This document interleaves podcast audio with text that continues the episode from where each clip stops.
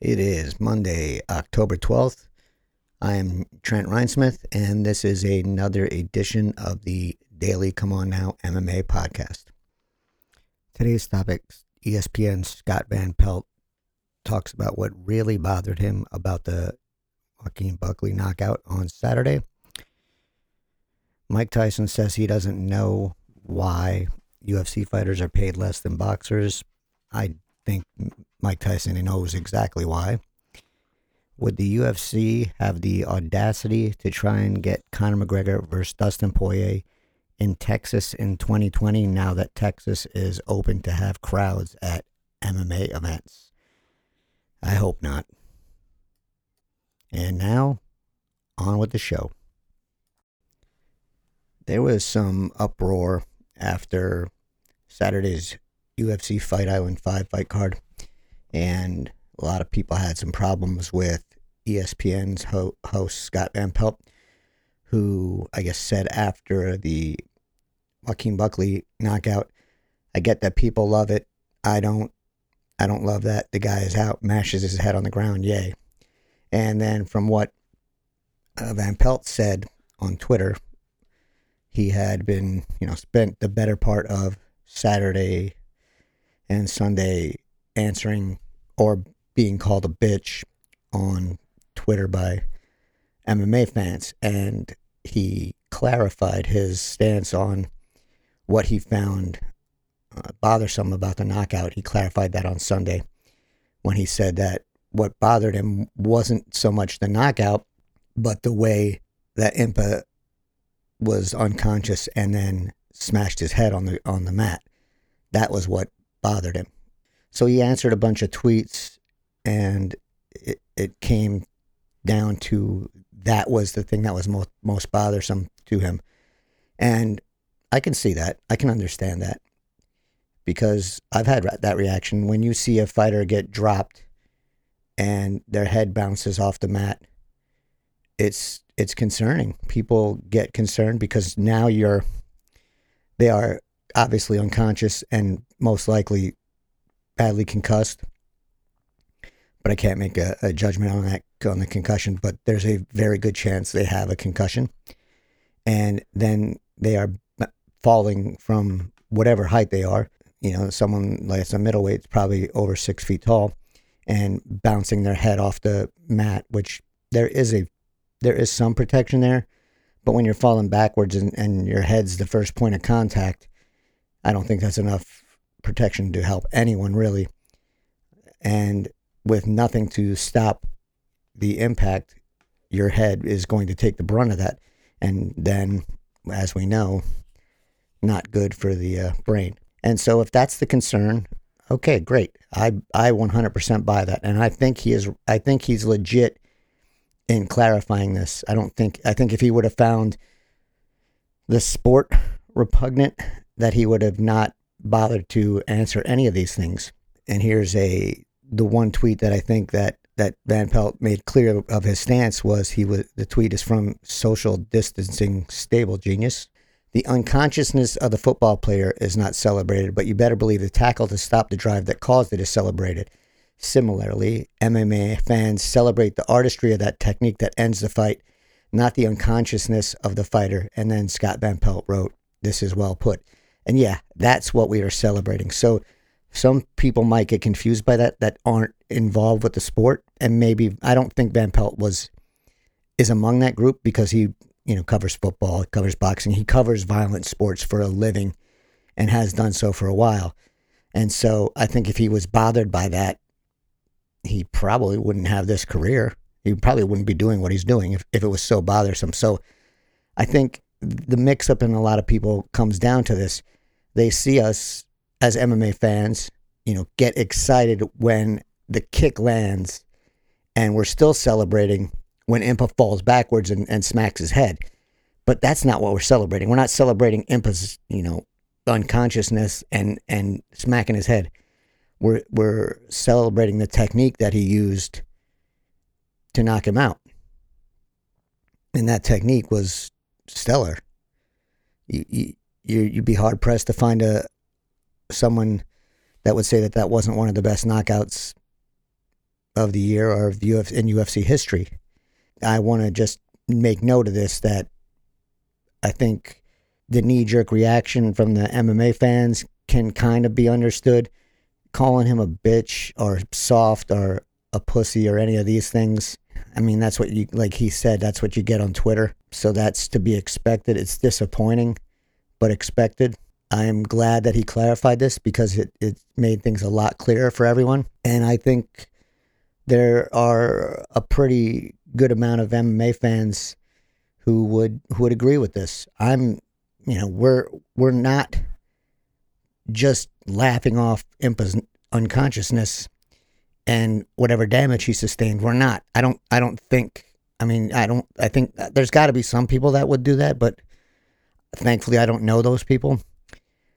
But I don't think the majority of MMA fans are are jumping up and down and laughing at the knocked out guy on the mat. They're jumping up and down, celebrating the technique that was used to to end the fight.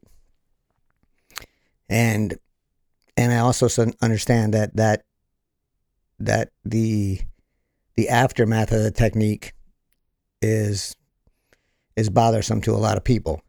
It, just is. It's the same with the with blood and then knockouts and, in boxing as well.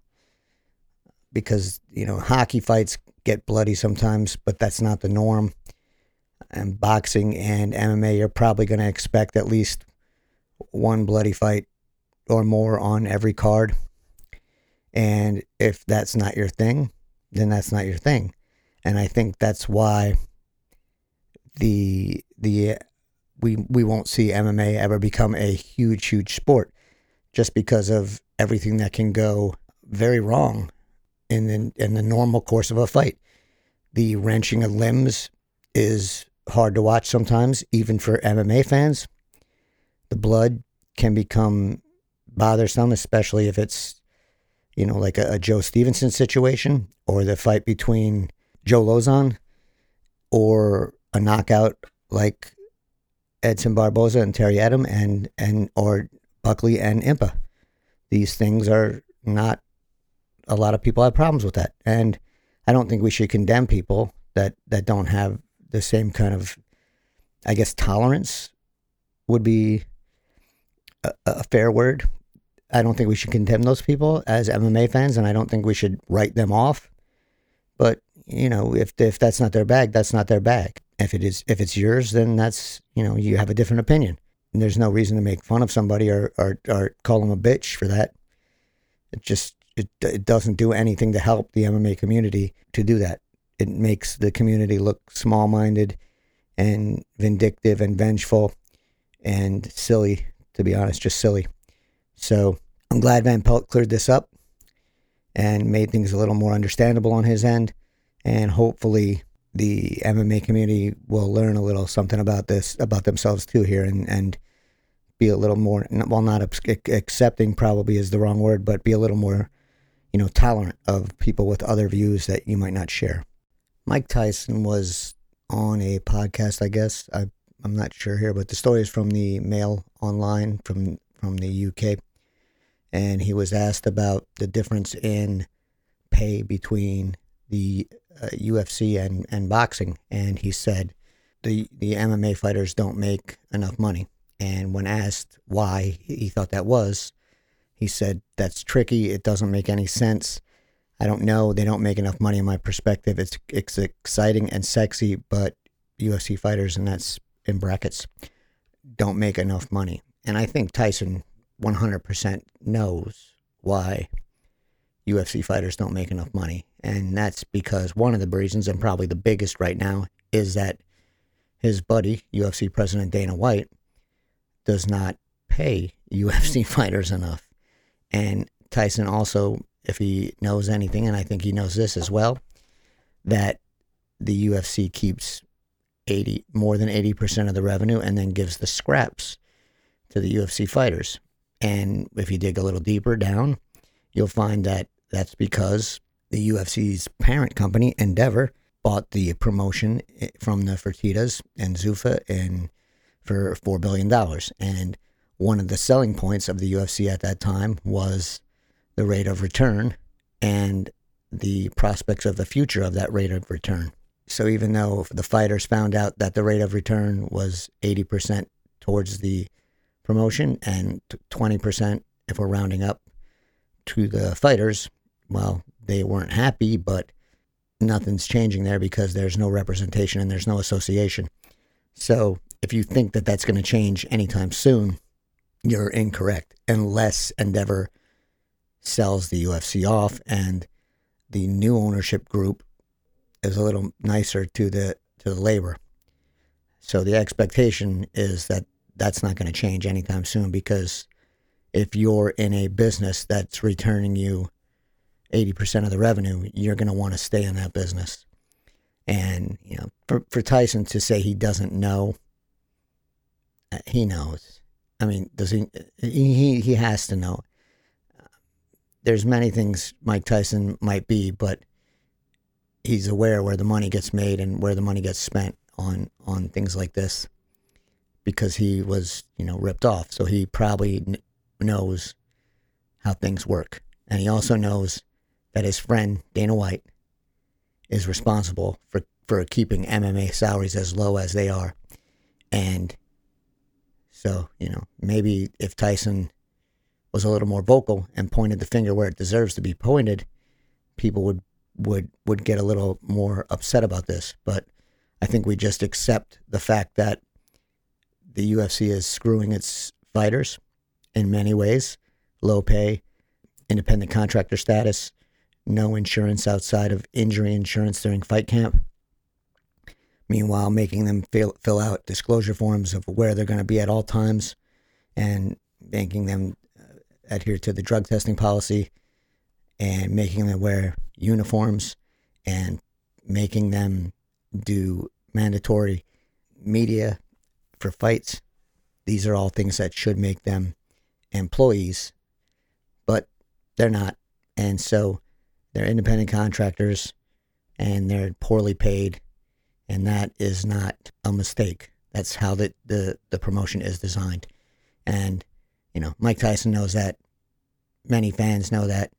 And it's time to stop eh, ignoring it or accepting it because it doesn't doesn't do the fighters any favors. And those are the people that the fans are paying to see wondering about this Poirier and McGregor fight for 2020. And what I'm wondering is if the UFC would have the audacity to try and put this event in Texas because Texas is now accepting applications for MMA events, combat sports events with with fans in attendance and fans the number of fans in attendance are ridiculously high under this under this um, protocol that Texas wrote up. According to MMA Junkie, which got a hold of the th- the uh, protocol, they are accepting up to fifty percent of of attendance for a combat sports event. So Texas Stadium could be attractive because that would pack in if you take it by half over 50,000 probably I think I might be wrong but an extremely high number and then if you go into a your standard um, NBA, NHL uh, arena, you're going to be looking in the range of probably eight to ten thousand fans.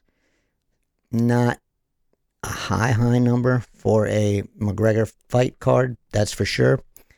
But with the lack of fans in attendance for most of this year, the problems that would ensue in trying to set up an event while the pandemic is still going on, I think the UFC could charge a premium for those seats. So I wonder if that is an option. I, I honestly hope it's not because it sounds like a recipe for disaster. And the other thing that would make it maybe problematic is that here in the MMA Junkie story, it says promoters must submit their own operational plan to TDLR that's the Texas Department of uh, what is it? Licensing and Regulation, and to the Texas Department of State Health Services. The operational plan must detail the promoter's plans for daily COVID 19 screenings, providing protective equipment and staffing, as well as cleaning and disinfecting the event venue and athlete delegation housing. When deciding whether to allow an event to proceed, TDLR will monitor factors including positive test rates and hospitalization rates in the area where the event is scheduled. If there's a localized spike in cases, the agency may cancel an event anytime up to the beginning of the bouts. So there's all that, and that increases the risk of a event getting canceled at the last minute, at literally the last minute.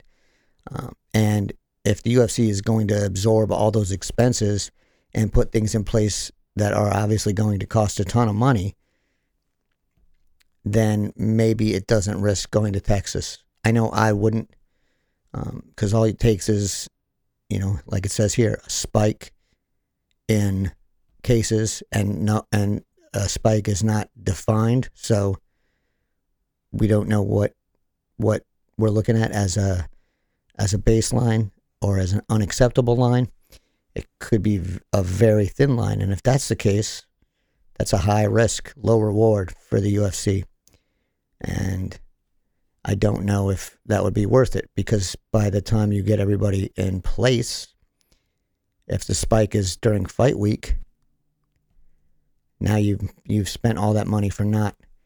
And even if the uh, the fight card gets you know rescheduled for Texas, you've still spent all that money, and I don't think anyone's gonna be eager to refund that, especially since they're already saying here, hey, you can make all the plans and, and get everything set up, and we'll approve those plans, but we're still gonna say whether the event goes off, and we can cancel it at any time up to including the uh, the time the fights start going off.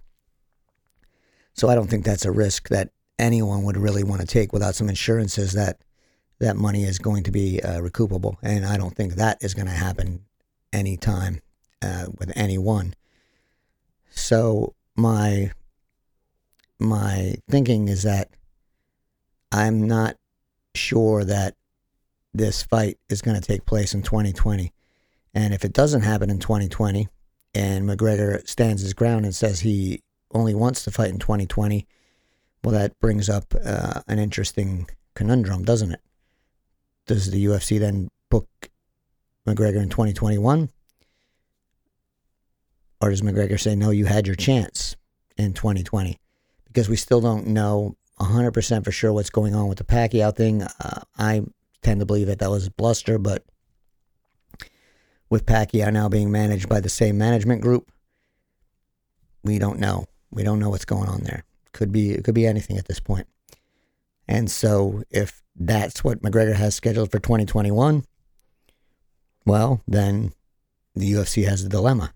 It's going to I don't I think the UFC will make a ton of money on McGregor in 2020 on a pay-per-view.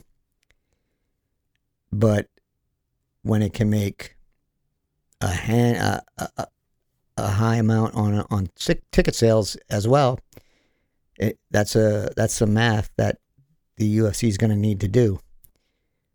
And does the UFC try and think that, you know, if we don't schedule him in 2020, he's going to fight for us in 2021. I don't know. That's a risk. And with McGregor, that's a big risk because he doesn't seem to need the cash, or at least he should not need need the cash, need as opposed to want. So if the UFC says no, we're going to wait till we can get a crowd, McGregor might say, "Well, you had your chance, and now I'm going to go pursue boxing." But then can McGregor pursue boxing without the okay of the UFC? And the answer to that is no. And what is the UFC going to look for in McGregor's boxing match? That's another part of the whole equation that it's going to have to figure out. Is it worth it to let him go box and take a big chunk of that? Because without the UFC's approval, McGregor does nothing because that's the way the contracts work. Um, and then you know, that's another thing to consider.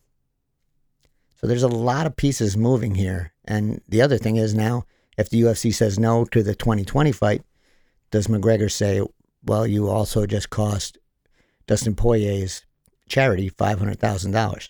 Now, I will say it's shitty to hold a charity quote unquote hostage because of the UFC. And if you're using a charity as a negotiating ploy, I understand that.